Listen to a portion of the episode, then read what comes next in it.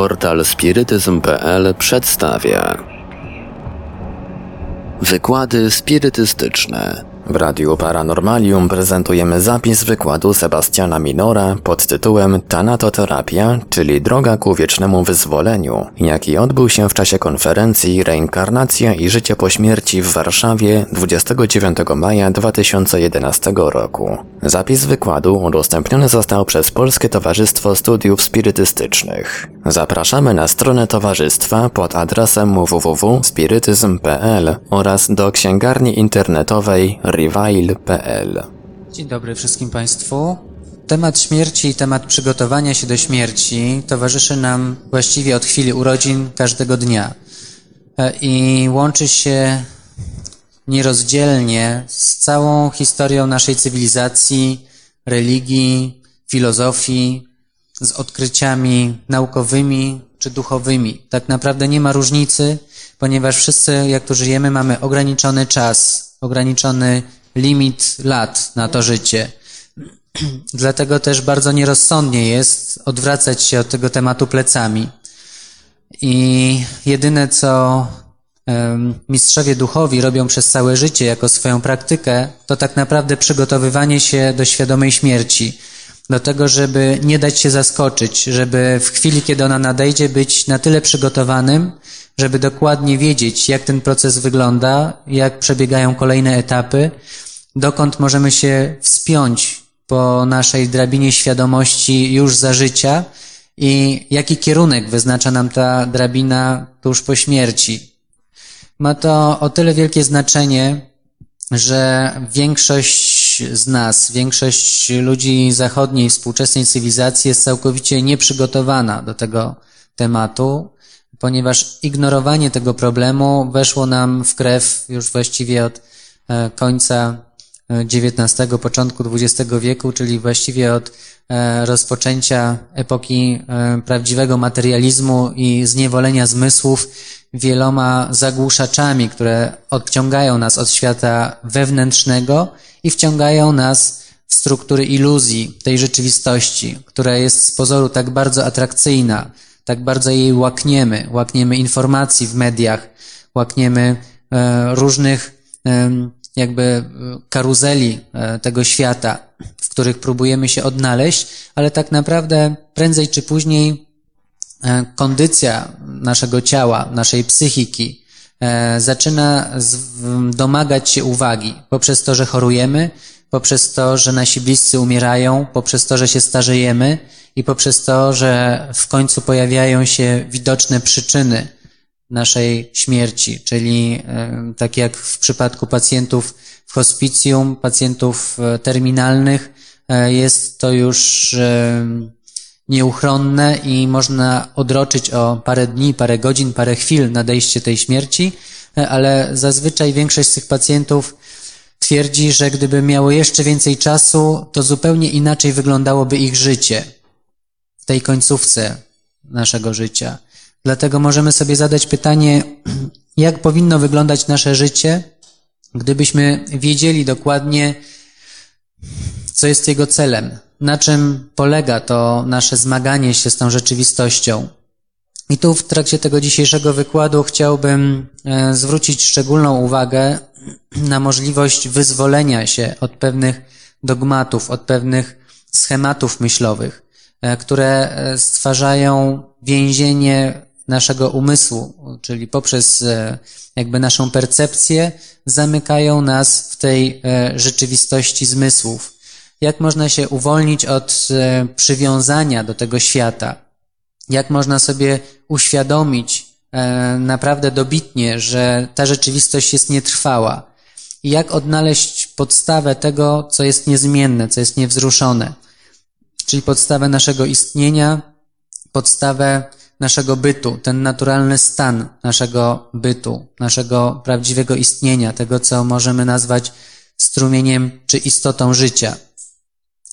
I e, cała ta wiedza, którą ja nazywam mm, tanatoterapią, jest bardzo praktyczna, ponieważ ona służy bezpośrednio do e, uzdrawiania właśnie tej naszej patologii przekonania i wiary w to, że jesteśmy nieśmiertelni I każdemu z nas e, taka wiara towarzyszy przez lata dzieciństwa, młodości, wieku dojrzałego, gdy osiągamy sukcesy, gdy jesteśmy skupieni na karierze, aż w którymś momencie następuje zawał, wylew, e, nowotwór, szpital, wypadek lub coś, co pokazuje nam stop, znak stopu. I wtedy zaczynamy się zastanawiać i roztkliwiać nad sobą, ojej, ja biedny nie zauważyłem, że jest jeszcze coś więcej niż tylko to, co można kupić za pieniądze. Nie odbudujemy swojej e, struktury fizycznej za, za to, co możemy znaleźć w świecie materii, materii. Są oczywiście próby, są różne transplantacje organów, przeszczepy, wymiany narządów, przetaczanie krwi. To są różne sztuczki, które i tak w końcu muszą e, ulec jakby pewnej e, konfrontacji z rzeczywistością, czyli muszą, mm, muszą się zatrzymać. Nie można wiecznie jakby przedłużać sztucznie swojego życia wymianą organów. I w momencie, kiedy dowiadujemy się, że jesteśmy śmiertelni, jakby nasza działalność w świecie zewnętrznym e, zaczyna spowalniać. Zaczynamy e, dostrzegać pewne rzeczy, które wcześniej E, nam umykały. Zaczynamy widzieć, jak e, mało rzeczy tak naprawdę ma dla nas wartość i znaczenie. Że wyniki meczów w telewizji przestają nas interesować już, że e, smaki, które nam towarzyszyły od zawsze, jakieś ulubione potrawy, już nam nie smakują. Że widzimy w tym wszystkim coś, co tak jak nieśmieszny aktor próbuje jeszcze na scenie grać jakąś komedię, chociaż już wszyscy widzowie wychodzą że jakby to życie nas próbuje wciągać, ale tak naprawdę wewnątrz głowy pojawia nam się bardzo istotne pytanie, co dalej, co ze mną będzie. I tutaj, jeśli podchodzimy do tego przytomnie i świadomie, e, zaczynają pojawiać się pewne znaki czy sygnały z zewnątrz, ponieważ nigdy nie zostajemy pozbawieni prowadzenia czy, czy opieki przez nas, naszych e, przewodników duchowych. E, zawsze przychodzą do nas pewne zaproszenia. E, jeśli je wykorzystamy, to możemy otrzymać całe instrukcje tego, co zrobić, jak postąpić w danej sytuacji. Być może dzięki tym znakom i tym zaproszeniom jesteście Państwo dzisiaj tutaj obecni na tej sali. Możemy się wspólnie zastanowić nad kwestią śmierci, jak to wygląda, co jest dalej. Dzięki temu być może nasz lęk przed śmiercią się odrobinę zmniejszy. Może usłyszycie coś, jedno słowo czy jedno zdanie, którego będziecie się mogli uchwycić w momencie, kiedy ciało odmówi wam posłuszeństwa, dusza się z niego uwolni. I właśnie takie praktyczne znaczenie mają nauki wielkiego wyzwolenia, czyli nauki przekroczenia bariery nie tylko życia, nie tylko śmierci, ale również i możliwości naszego rozwoju, czyli jakby kresu, do którego nasza dusza zmierza. Ponieważ tak jak to e, mój przyjaciel Bruce Moen kiedyś ujął, e, każdy z nas ma w sobie mm, pewną ciekawość. E, jesteśmy jak sondy kosmiczne wypuszczone w przestrzeń do zbierania różnych danych. Dzięki temu, że interpretujemy na swój sposób fragmenty wszechświata, fragmenty naszych wcieleń, możemy wyciągnąć pewne fragmentaryczne wnioski, nie dostrzegamy całości. Całość wyłania się dopiero z pełnego obrazu, sumowanych naszych indywidualnych doświadczeń. Dlatego żaden z nas, e, jak tu siedzimy, e, nie jest w stanie dostrzec jakby horyzontu zdarzeń. Nie jesteśmy w stanie spojrzeć na całą układankę z zewnątrz. Każdy z nas ma tylko jeden puzzle, jeden fragmencik tego doświadczenia egzystencji, tutaj w tym naszym trójwymiarowym świecie.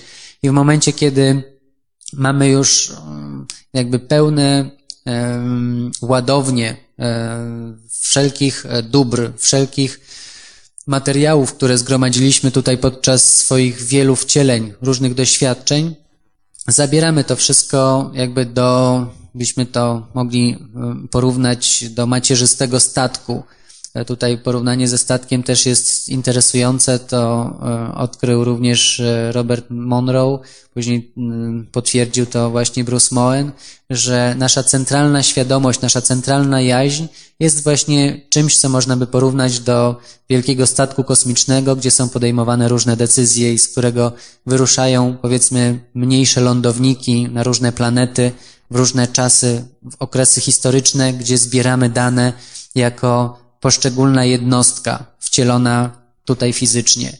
I teraz, gdy zbieramy do źródła te wszystkie informacje, powstaje jakby pew- pewna opowieść, która też jeszcze nie jest kompletna. Dopiero te wszystkie statki centralne muszą zlecieć do jakby wspólnej bazy, gdzie jest to kompletowane. Pięknie to opisywał właśnie Robert Monroe, który został wysłany jakby do źródła istnienia wszystkich e, istot żywych i porównał to do potężnego strumienia światła, gdzie wykształcała się z tego e, osobna, potężna inteligencja gatunkowa.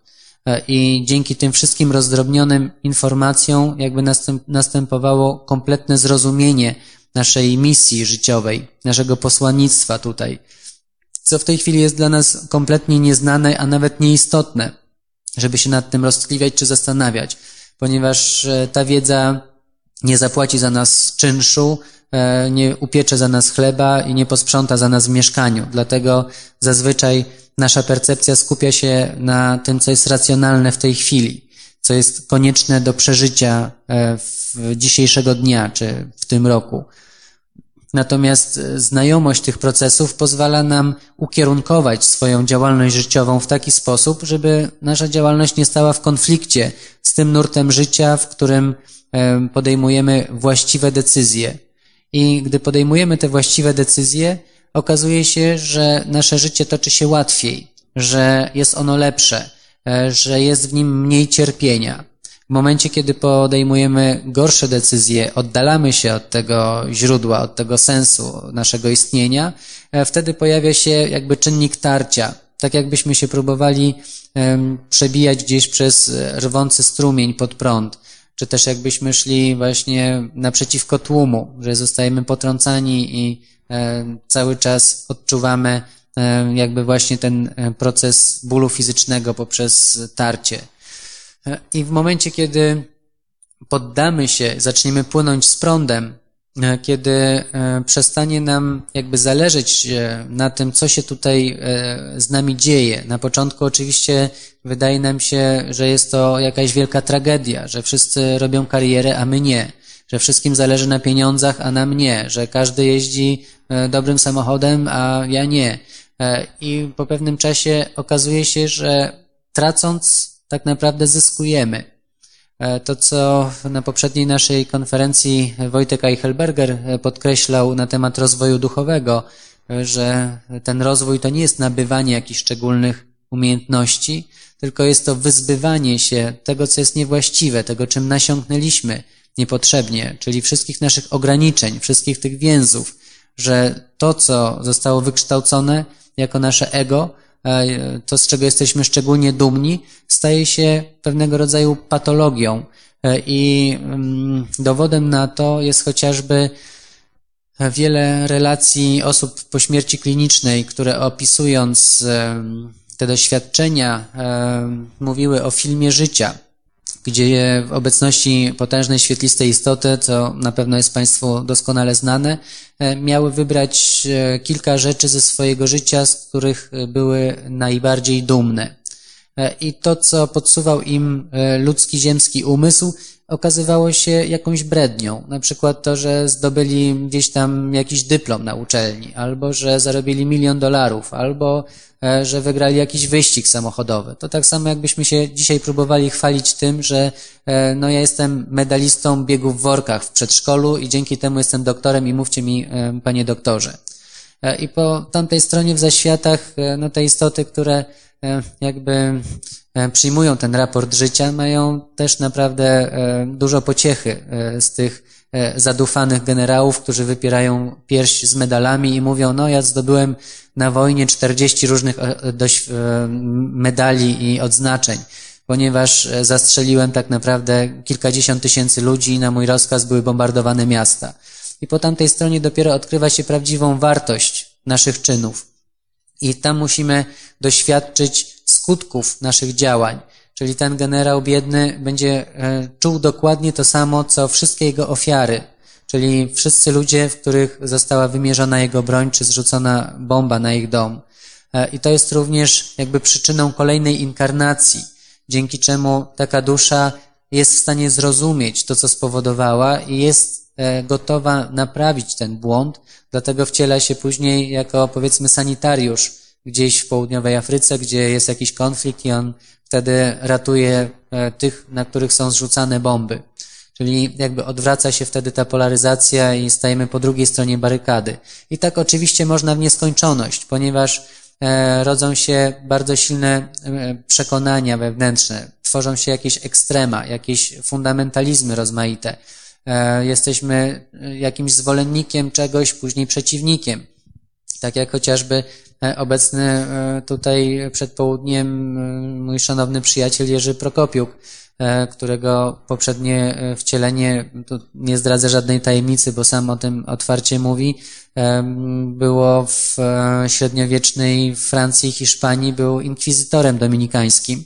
W tej chwili jest naczelnym heretykiem kraju, więc jakby nastąpiło wiadome odwrócenie tego procesu, czyli to, co zostało zrozumiane, przerobione e, i wręcz wydalone z poprzedniego życia, w tej chwili jako proces zrozumienia mogło rozkwitnąć jako no, niezwykła erudycja u e, współczesnego nam gnostyka. Także e, tego typu doświadczenia są bardzo powszechne i na podstawie błędów innych możemy się sami nauczyć, jakich e, błędów nie należy popełniać w tym życiu. E, I tutaj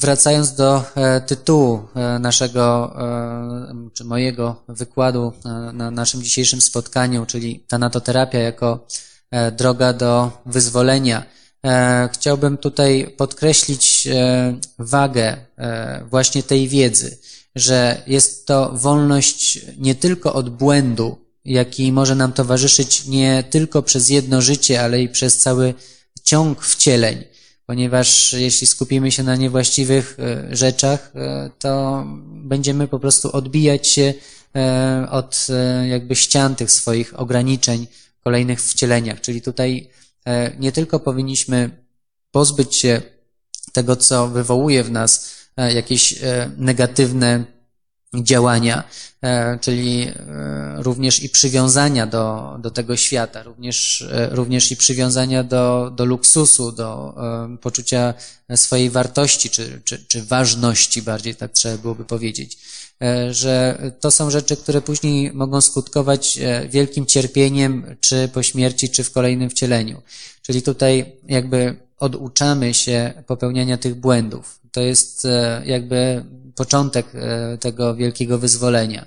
E, kolejna rzecz to jest lęk przed nieuchronnością śmierci i nieuchronnością straty. Wszystkiego, co jest trójwymiarowe, czyli wszystkiego, co pochodzi z tego świata. To jest wszystko, co nas otacza, dokładnie, razem z naszym ciałem. To są e, wartości materialne, które cenimy, do których się przywiązujemy. Im bardziej jesteśmy do nich przywiązani, tym bardziej cierpimy po ich stracie. E, dlatego, żeby się od tego uwolnić, e, należy nabyć cech istot duchowych, czyli istot, które mają poczucie swojej ciągłości istnienia, czyli swojej nieśmiertelności i mają świadomość tego, w jakim celu zdobywają doświadczenia w takich światach jak ten. Czyli im bardziej jesteśmy materialni, tym trudniej nam się e, wyzbyć tych przywiązań i trudniej nam się wzbić w powietrze. To jest tak, jakbyśmy byli balonem, który jest obciążony tutaj jakimiś potężnymi e, odważnikami.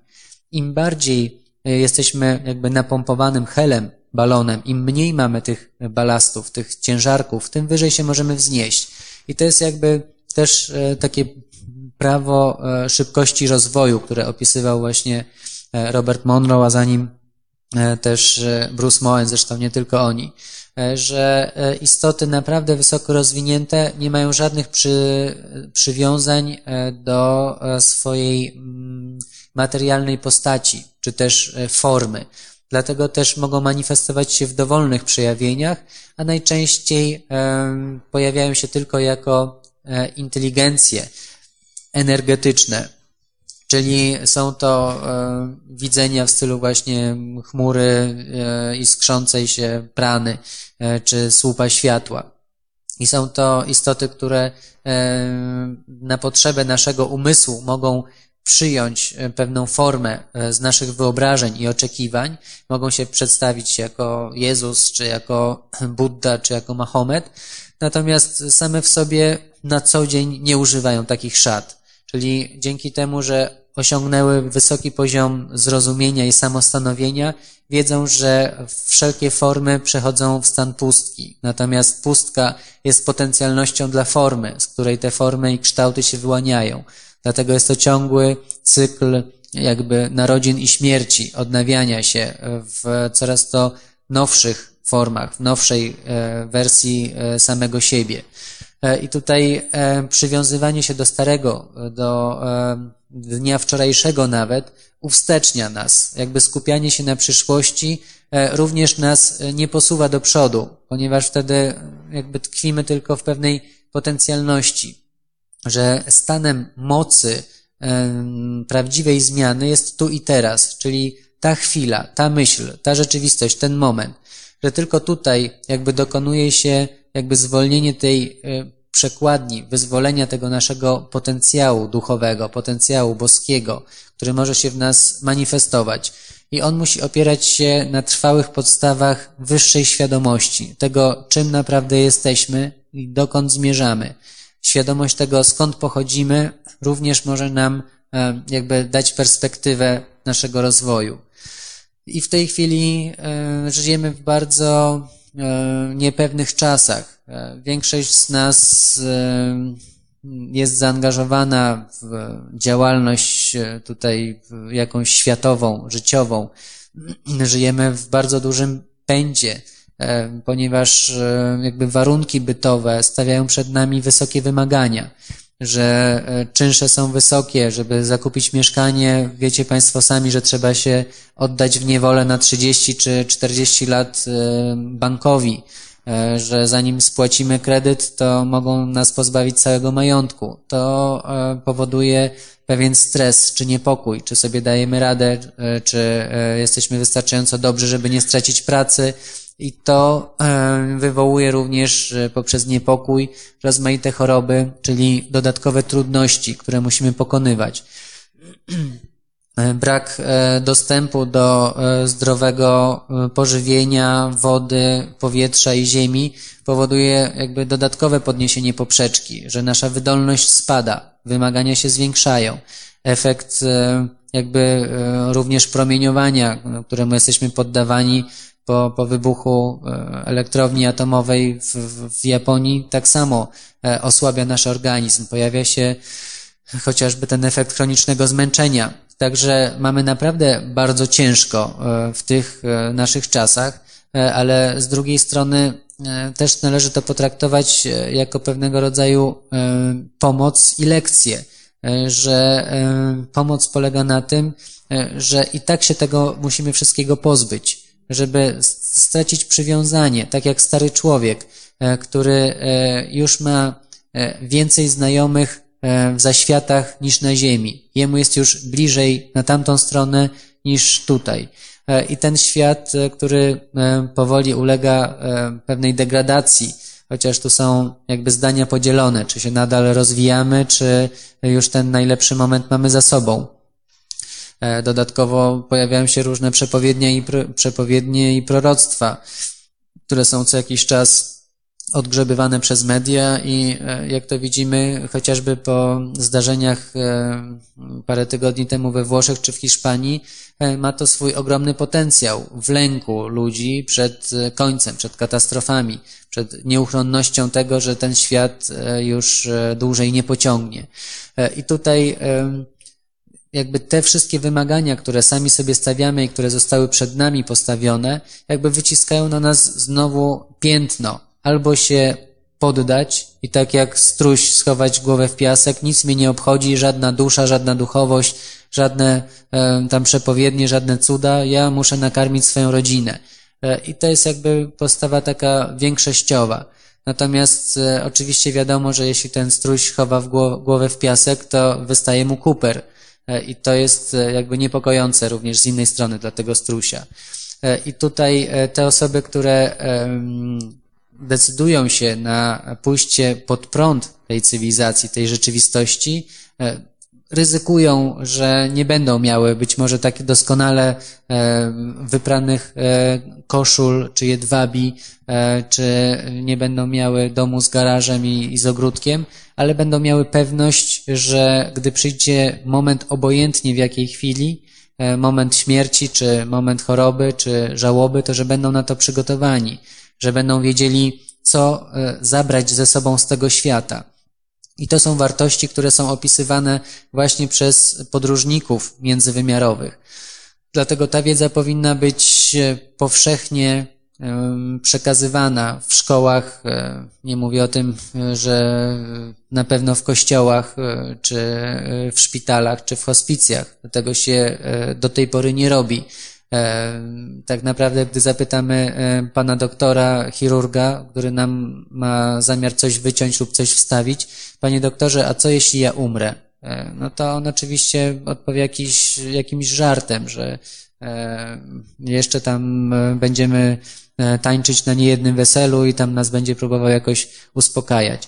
E, Natomiast jeśli będziemy podtrzymywać swoje pytanie, panie doktorze, ale jak wygląda śmierć? Ja chcę wiedzieć dokładnie, co się dzieje w momencie przejścia. Chcę wiedzieć, co jest po tamtej stronie. Czy jest ktoś w szpitalu, kto może mi udzielić odpowiedzi na te pytania? Jak wygląda proces umierania? Co mnie może spotkać po tamtej stronie? Jakie jest ryzyko, że znajdę właściwą drogę lub się zgubię? I tak dalej, i tak dalej. I to są odpowiedzi, na które, to są pytania, na które tutaj możemy znaleźć odpowiedź w takim miejscu, e, jak e, ten, ten kongres.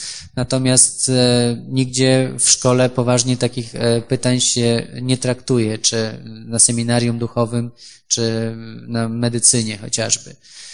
Dlatego tej wiedzy nam brakuje jako takiego normalnego zabezpieczenia, tak jak e, byśmy nie mieli spadochronu albo kamizelki ratunkowej, gdy, gdy pływamy po morzu czy latamy samolotem. Że jest to coś potrzebnego naszej psychice, właśnie taki psychiczny spadochron. I tutaj e, właśnie ci e, międzywymiarowi podróżnicy przygotowują nam grunt pod nasze zrozumienie, czyli co naprawdę liczy się po tamtej stronie. To nie jest nic e, niezwykłego, to są sprawy oczywiste, o których e, zapominamy na co dzień. E, I oczywiście pierwszą z takich spraw najważniejszych, z taką największą wartością, to jest to, jak traktujemy siebie i innych, czyli czy dbamy o nasze relacje z bliskimi nam ludźmi, czy jesteśmy w stanie otworzyć się na innych, tak jak sami potrzebujemy takiego otwarcia, czyli dokładnie to, co mówił Jezus, że traktować bliźnich tak, jak byśmy chcieli, żeby nas traktowano. Czy tak jak e, chociażby w, na Hawajach e, kahuni e, przekazują tą mądrość od, od pokoleń, żeby nie sprawiać nikomu cierpienia. Ponieważ jeśli jesteśmy w doświadczeniu cierpiącej istoty, jeśli sami cierpimy, wiemy, e, jak bardzo przydałaby się pomoc. Jeśli cierpi jakaś nasza najbliższa osoba, czy, czy też nasze ukochane zwierzę, bo część osób ma problemy z e, kochaniem ludzi, wolą kochać zwierzęta, ale to jest też jakby dobry i właściwy etap. E, Czy jeśli odczuwamy to cierpienie najbliższej istoty, to wtedy e, otwiera się w nas serce. I dzięki temu, że otwiera się serce, jakby zamyka się umysł, czyli przestajemy kalkulować przestajemy kalkulować, czy mi się opłaci pomagać tej istocie, co ja z tego będę miał, e, czy zwrócą mi się lekarstwa, czy bandaż, który sobie trzymałem na inną okazję, e, nie będzie zbyt brudny, jak kogoś e, nim będę próbował ratować. Umysł jest wtedy zamknięty, pojawia się jakby potrzeba działania i pytanie, czy zrobiłem wystarczająco wiele, żeby uratować tą istotę. I to jest właściwy kierunek. Właśnie poprzez otwarcie serca i poprzez pełne współczucie dla wszystkich cierpiących istot. To jest jakby pierwszy, każdy i ostatni punkt naszego rozwoju. I tutaj dalej mogę cytować e, Bruce'a Moena, który pokazywał dusze, które utknęły, byśmy to nazwali, w piekle. Oczywiście były to światy całkowicie pozbawione uczuć, e, w których e, istoty albo mordowały się, albo okradały, albo ubliżały sobie przez cały okres przebywania w tym świecie. Natomiast w momencie, kiedy w kimś już drgnęło sumienie, kiedy zaczął odczuwać, e, że to nie jest właściwa droga, wtedy jakby ten świat zaczynał go powoli e, przesuwać na margines i ostatecznie go wyrzucał z siebie. Czyli jakby droga uwolnienia e, z cierpienia, z rzeczywistości, które są pozbawione wyższych uczuć, to jest właśnie droga przez otwarte serce, droga przez współczucie. E, I kolejne z e, wartości, jakie należałoby nabyć, to jest oczywiście mądrość, wiedza i zrozumienie, czyli wykorzystanie tego, czego możemy się tutaj nauczyć. Z tej e, rzeczywistości wiele rzeczy można wynieść. Oczywiście nie są to wartości materialne, tylko jakby nasze specjalizacje, które nabywamy w tym świecie. I one też mają różną wartość po tamtej stronie. Tu już odnoszę się do, do Państwa wyobraźni. E, I jeszcze e, jest kilka takich wartości, które warto byłoby spakować do plecaka w tą ostatnią podróż. Nasze doświadczenia są bardzo cenne. Doświadczenia, zwłaszcza radzenia sobie w trudnych, kryzysowych sytuacjach, ponieważ to też wykształca w nas e, taką polską cechę, mamy tego bardzo dużo, radzenie sobie w trudnych sytuacjach, czyli taką kombinatorykę stosowaną że nie wiemy e, za bardzo, e, jaką mamy e, część zepsutą w swoim starym polonezie, ale wiemy, jak możemy ją zaraz naprawić albo przerobić z jakiegoś zezłomowanego stara na przykład, czy malucha. I tutaj podpiłujemy, tam coś podkleimy i już polonez będzie działał. I to jest jakby coś, co również się przydaje w wielu różnych sytuacjach, czyli niestandardowe, nieszablonowe zachowania. I to jest cecha wyłącznie e, istot e, inteligentnych, e, głównie istot ludzkich. Rasy stechnokratyzowane nie posiadają takich zdolności. Weźmy na przykład taki komputer. On zawsze będzie się domagał od nas loginu. Wpisz login i hasło. A Polak co robi oczywiście? Wsadza tam dwa druty, gdzie nie powinien, robi małe spięcie i już nie trzeba wprowadzać loginu ani hasła, czyli dokonuje pewnego włamania, pójścia na skróty. I to w niektórych miejscach się może przydać bardzo, jak na przykład w jakimś piekle, gdybyśmy utknęli. Oczywiście też nie ma co słuchać e, kaznodziei piekielnego, który mówi, że jesteśmy tutaj skazani na zawsze, na wieczność, czyli nigdy się stąd nie wydostaniemy. Nie należy tego przyjmować dosłownie. Oczywiście zawsze jest jakieś wyjście. E, I e, również e, z kolejnych rzeczy, jakie warto jest w tym życiu nabyć, to nasze osobiste szczęście, czyli satysfakcja z bycia tutaj. Nie należy się za bardzo przejmować tym, że jest ciężko, tylko robić wystarczająco dużo rzeczy, które poprawią nam nastrój i które ubarwią nam trochę tą rzeczywistość. E, nawet w najciemniejszym piekle można zawsze znaleźć jakąś świeczkę, czy tam starą żarówkę, e, czy e, powiesić jakieś firanki w okienku za kratami i już jest dużo przyjemniej. Zaparzymy sobie jakąś herbatkę z trocin, pogadamy z kimś o starych czasach i już piekło nabywa cech bardziej ludzkich. Dlatego i w tej rzeczywistości możemy nabyć pewnych szczęśliwych chwil, którymi się możemy dzielić z innymi czyli jakby im udostępnić e, również e, jakby to światło, które możemy e, pomnażać, którym możemy się dzielić z innymi. I w jednym z rajów, tutaj mam na myśli egipskie, egipskie zaświaty, właśnie pytano duszę, czy byłeś szczęśliwy za życia? A jeśli tak, to z iloma ludźmi dzieliłeś się tym swoim szczęściem? Nie możemy go zatrzymać tylko dla siebie. To jest również droga do uwolnienia wszystkich istot od cierpienia. E, czyli po pierwsze e, właśnie nasza miłość, E, Po drugie, jak możemy ją zastosować, czyli wiedza. Po trzecie, doświadczenia, jak nam się to udało zrobić. I kolejna rzecz, właśnie propagacja szczęścia, czy też błogości. Nasza pierwotna natura ma cechy właśnie istoty szczęśliwej, czyli tak jak e, kot, który e, mruczy sobie i e, emituje błogość wokół siebie, on uzdrawia świat. I my powinniśmy mieć postawę takiego kota, czyli być w stanie jakby największej błogości, największego szczęścia, jakiej możemy w sobie odnaleźć i emitować to.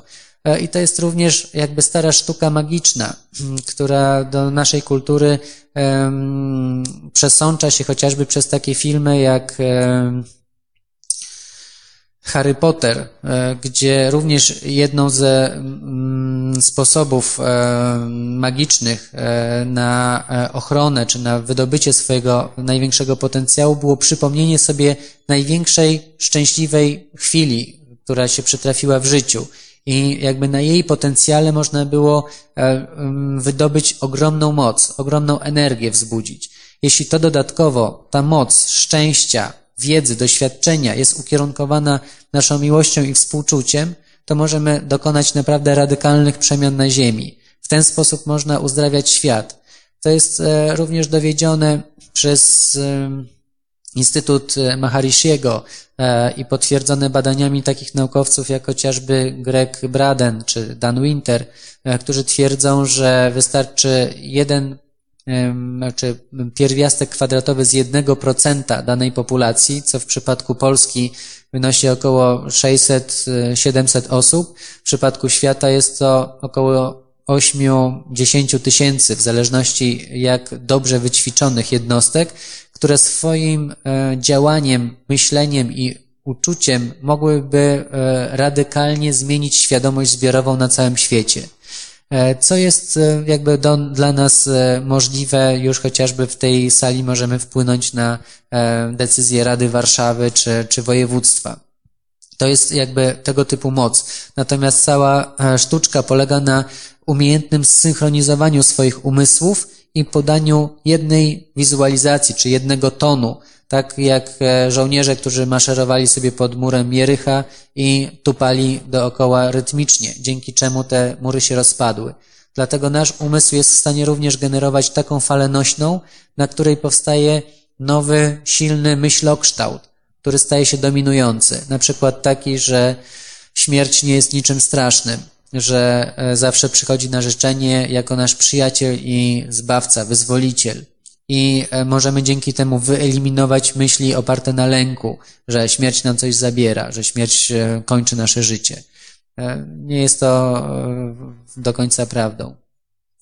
Także tu te rzeczy, które Państwu wymieniłem, należałoby bezwzględnie nabyć za życia i spakować do naszej trumny jako takiej kapsuły e, wielowymiarowej. Inne rzeczy należałoby wypakować, ponieważ jeśli zabierzemy e, zbyt dużo balastu, ciężaru, czyli przywiązania do naszego ciała, do naszych wartości, które i tak minęły, e, to nie mamy z nich żadnej korzyści. To jest tak jakby e, e, na pustyni zamiast e, wody mieć złoto.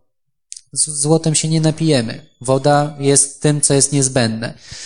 E, I e, w momencie, kiedy mamy tutaj e, jakby pewną walutę, czyli mamy nasz czas, mamy nasze decyzje, naszą wolę, mamy nasz umysł, mamy nasze serce, należałoby wykonać, ja to tak nazywam, pewną transformację czy transfer dóbr materialnych w wartości duchowe. E, I oczywiście osoby, które e, są w tym biegłe, pod koniec życia zakładają rozmaite fundacje, e, czy dzielą się swoim majątkiem, dzielą się swoimi dokonaniami, swoimi zdobyczami, właśnie emanując tym szczęściem wokół. I do takich najwybitniejszych osób należą często, byśmy to e, mogli nazwać e, e, szare myszki, czyli osoby, o, których nie słychać zbyt wiele w mediach, ale które wykonują bardzo istotną pracę u podstaw, czyli pomagają tym, którzy tego naprawdę potrzebują, dając siebie wszystko i organizując to e, wokół siebie.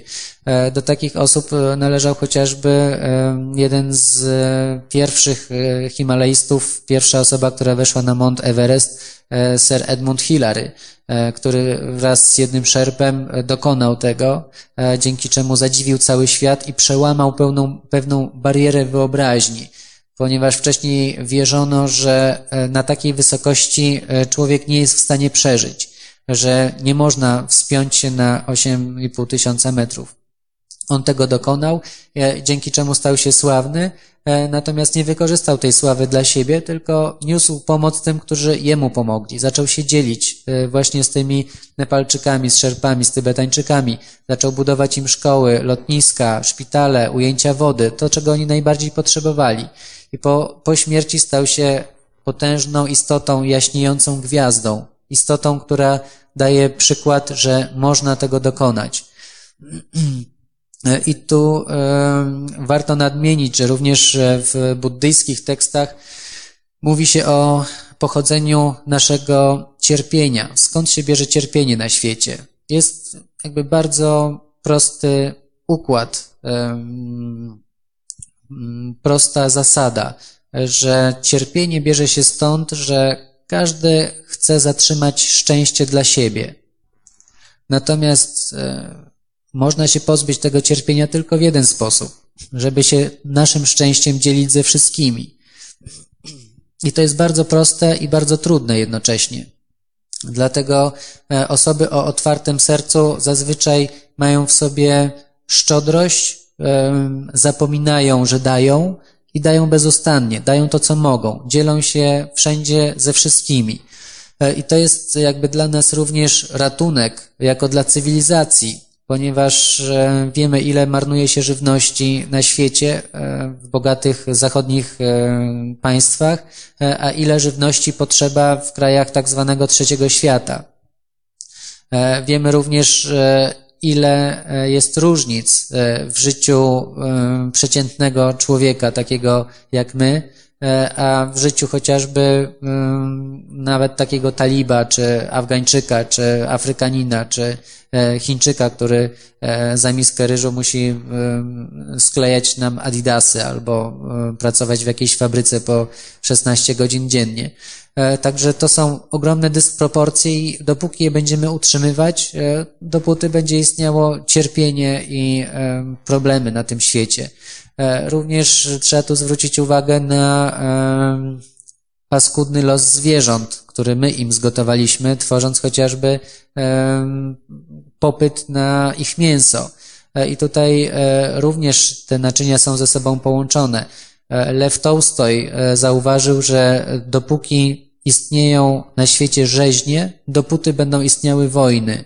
Czyli ta energia zwierząt szlachtowanych w rzeźniach przekłada się na agresję, którą wykorzystują później politycy do wywołania konfliktów zbrojnych. To wszystko do nas wraca. E, tu też trzeba pamiętać o e, pewnej bardzo ważnej zasadzie e, karmicznej, żeby nie tworzyć przyczyn do następnych wcieleń, które mogą być dużo gorsze od tego wcielenia.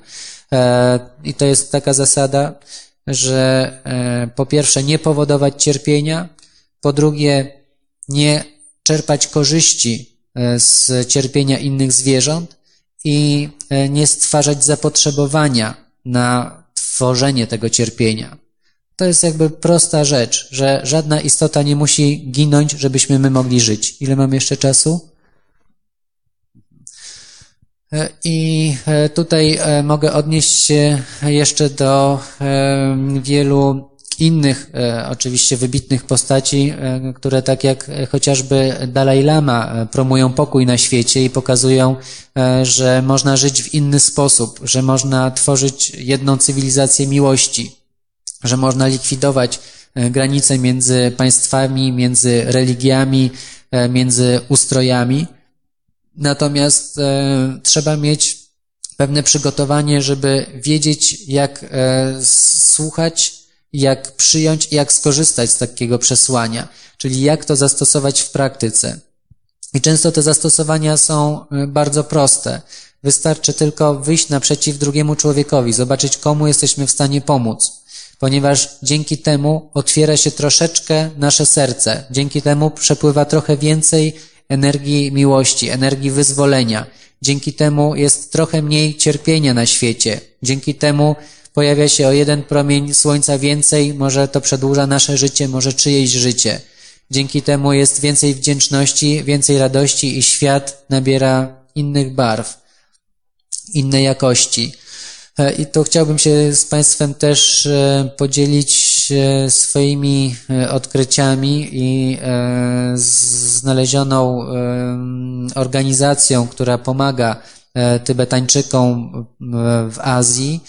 Jest to organizacja Namkaya Norbu, przedstawiciela wspólnoty Dzogchen na świecie i on bardzo angażuje się, żeby pomagać istotom, które również jemu pomogły, tak jak w przypadku tego Edmunda Hilarego, e, że dzięki tej kulturze tybetańskiej mamy chociażby e, najbardziej precyzyjną wiedzę na temat e, śmierci, umierania, życia po życiu i wszelkich praktyk umożliwiających przyspieszenie naszego rozwoju. To są najsilniejsze techniki obecnie znane na naszej planecie. Dlatego też istoty, które pomagają e, w krzewieniu e, właśnie tej e, nauki, tej wiedzy, zasługują na pomoc i wsparcie. Ta organizacja w tej chwili pomaga w adopcji e, dzieci, mnichów, starców i studentów e, na terenie e, Nepalu, Indii i Tybetu. I również pomaga w eliminowaniu skutków trzęsienia ziemi, które w zeszłym roku w kwietniu nawiedziło tamte obszary. I ci ludzie są naprawdę w kryzysowej sytuacji. I jakakolwiek pomoc jest dla nich ogromnym wsparciem. E, ponieważ e, mamy oczywiście wybór, komu pomagamy, czy dajemy na schronisko e, na, dla zwierząt, czy adoptujemy dziecko afrykańskie, czy tybetańskie, to jest jakby na wyższym poziomie bez różnicy.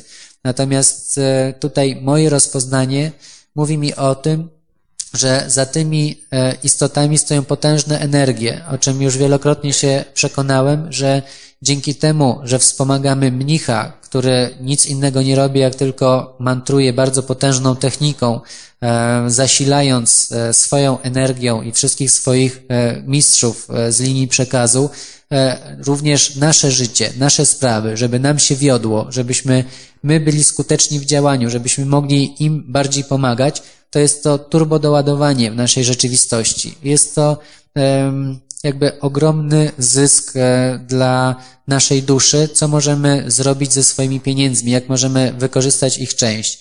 To nie są duże kwoty. Na roczną adopcję takiego dziecka wystarczy mm, około 300 euro, czyli to jest jakieś 1200 zł.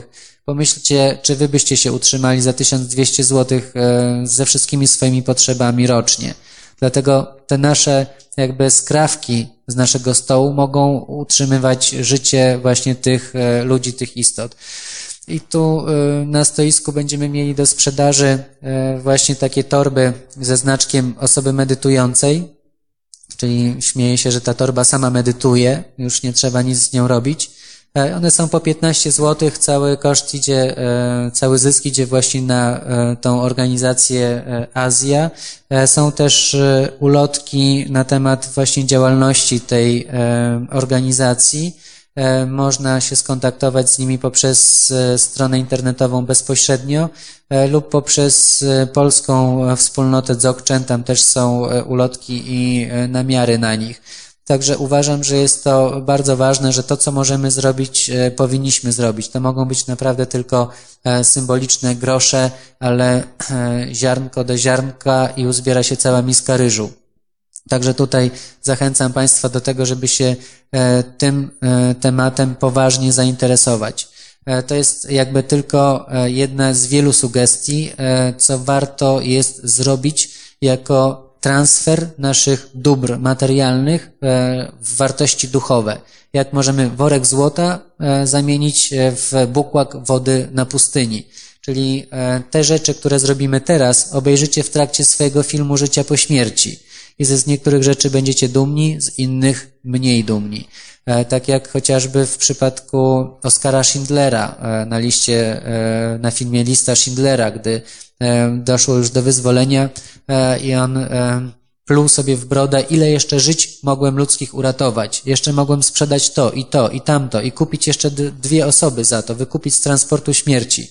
I to jest jakby ten potencjał życia, który się w nas uaktywnia. Jeszcze o jednej rzeczy powiem, E, która ma ogromne znaczenie dla eliminacji skutków naszej negatywnej karmy. W przypadku, gdy w poprzednich życiach e, służyliśmy w jakichś armiach, czy likwidowaliśmy ludzkie istnienia, e, antidotum na to jest praca w wolontariacie, praca w hospicjum, pomoc ludziom umierającym. Jest to e, najszybsza praktyka eliminacji negatywnej karmy poprzez takie świeckie, nieduchowe działanie.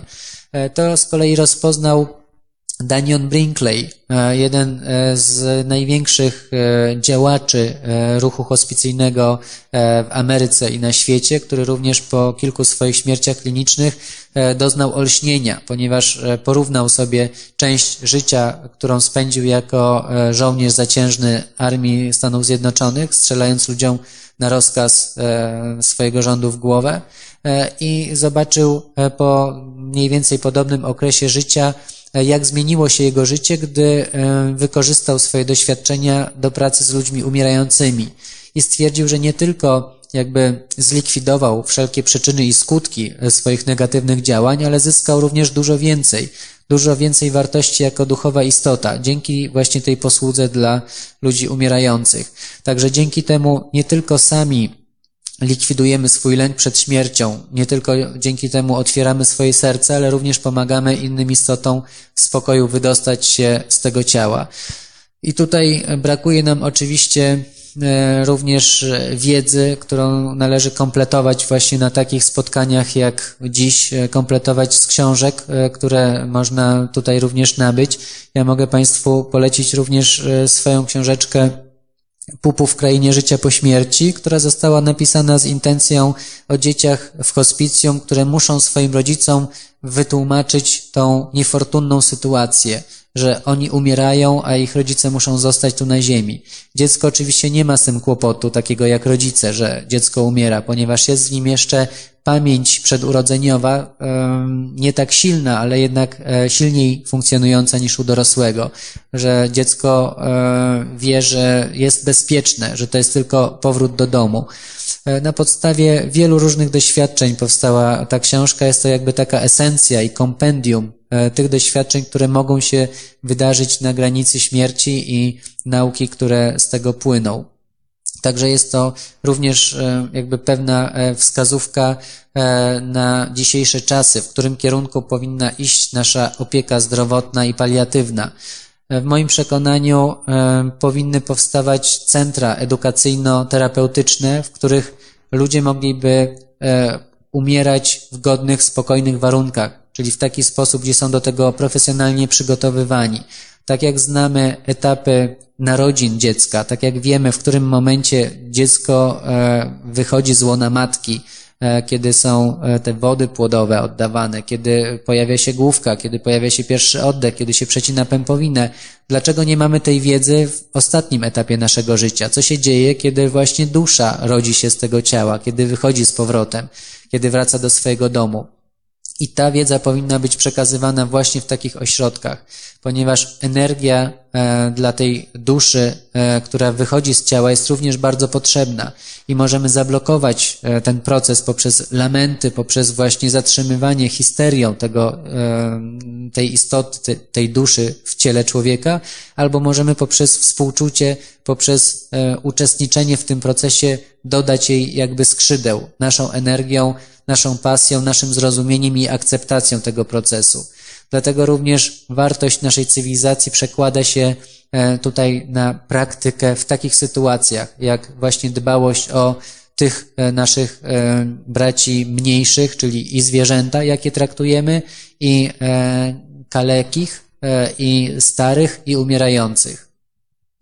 I dzięki temu mam nadzieję, że dzięki temu, że tutaj się spotykamy, mam nadzieję, że poszerzy się ta świadomość zbiorowa, że nasze intencje e, zdziałają cuda, że to od nas zależy, jak to wszystko będzie wyglądało, bo to dotyczy każdego z nas. Może się zdarzyć, że dziś lub jutro lub w tym, w przyszłym roku pójdziemy do szpitala. Może się okazać, że mamy nowotwór lub e, jakąś inną e, chorobę w sobie i my będziemy umierać i nikt się nami nie zajmie. Musicie o tym pamiętać. Trzeba mieć na to e, jakiś złoty środek w kieszeni. Trzeba pamiętać o tym, co jest istotą śmierci. Nie bać się jej i z ufnością patrzeć w przyszłość. Wiedzieć, że spotkamy tam samego siebie.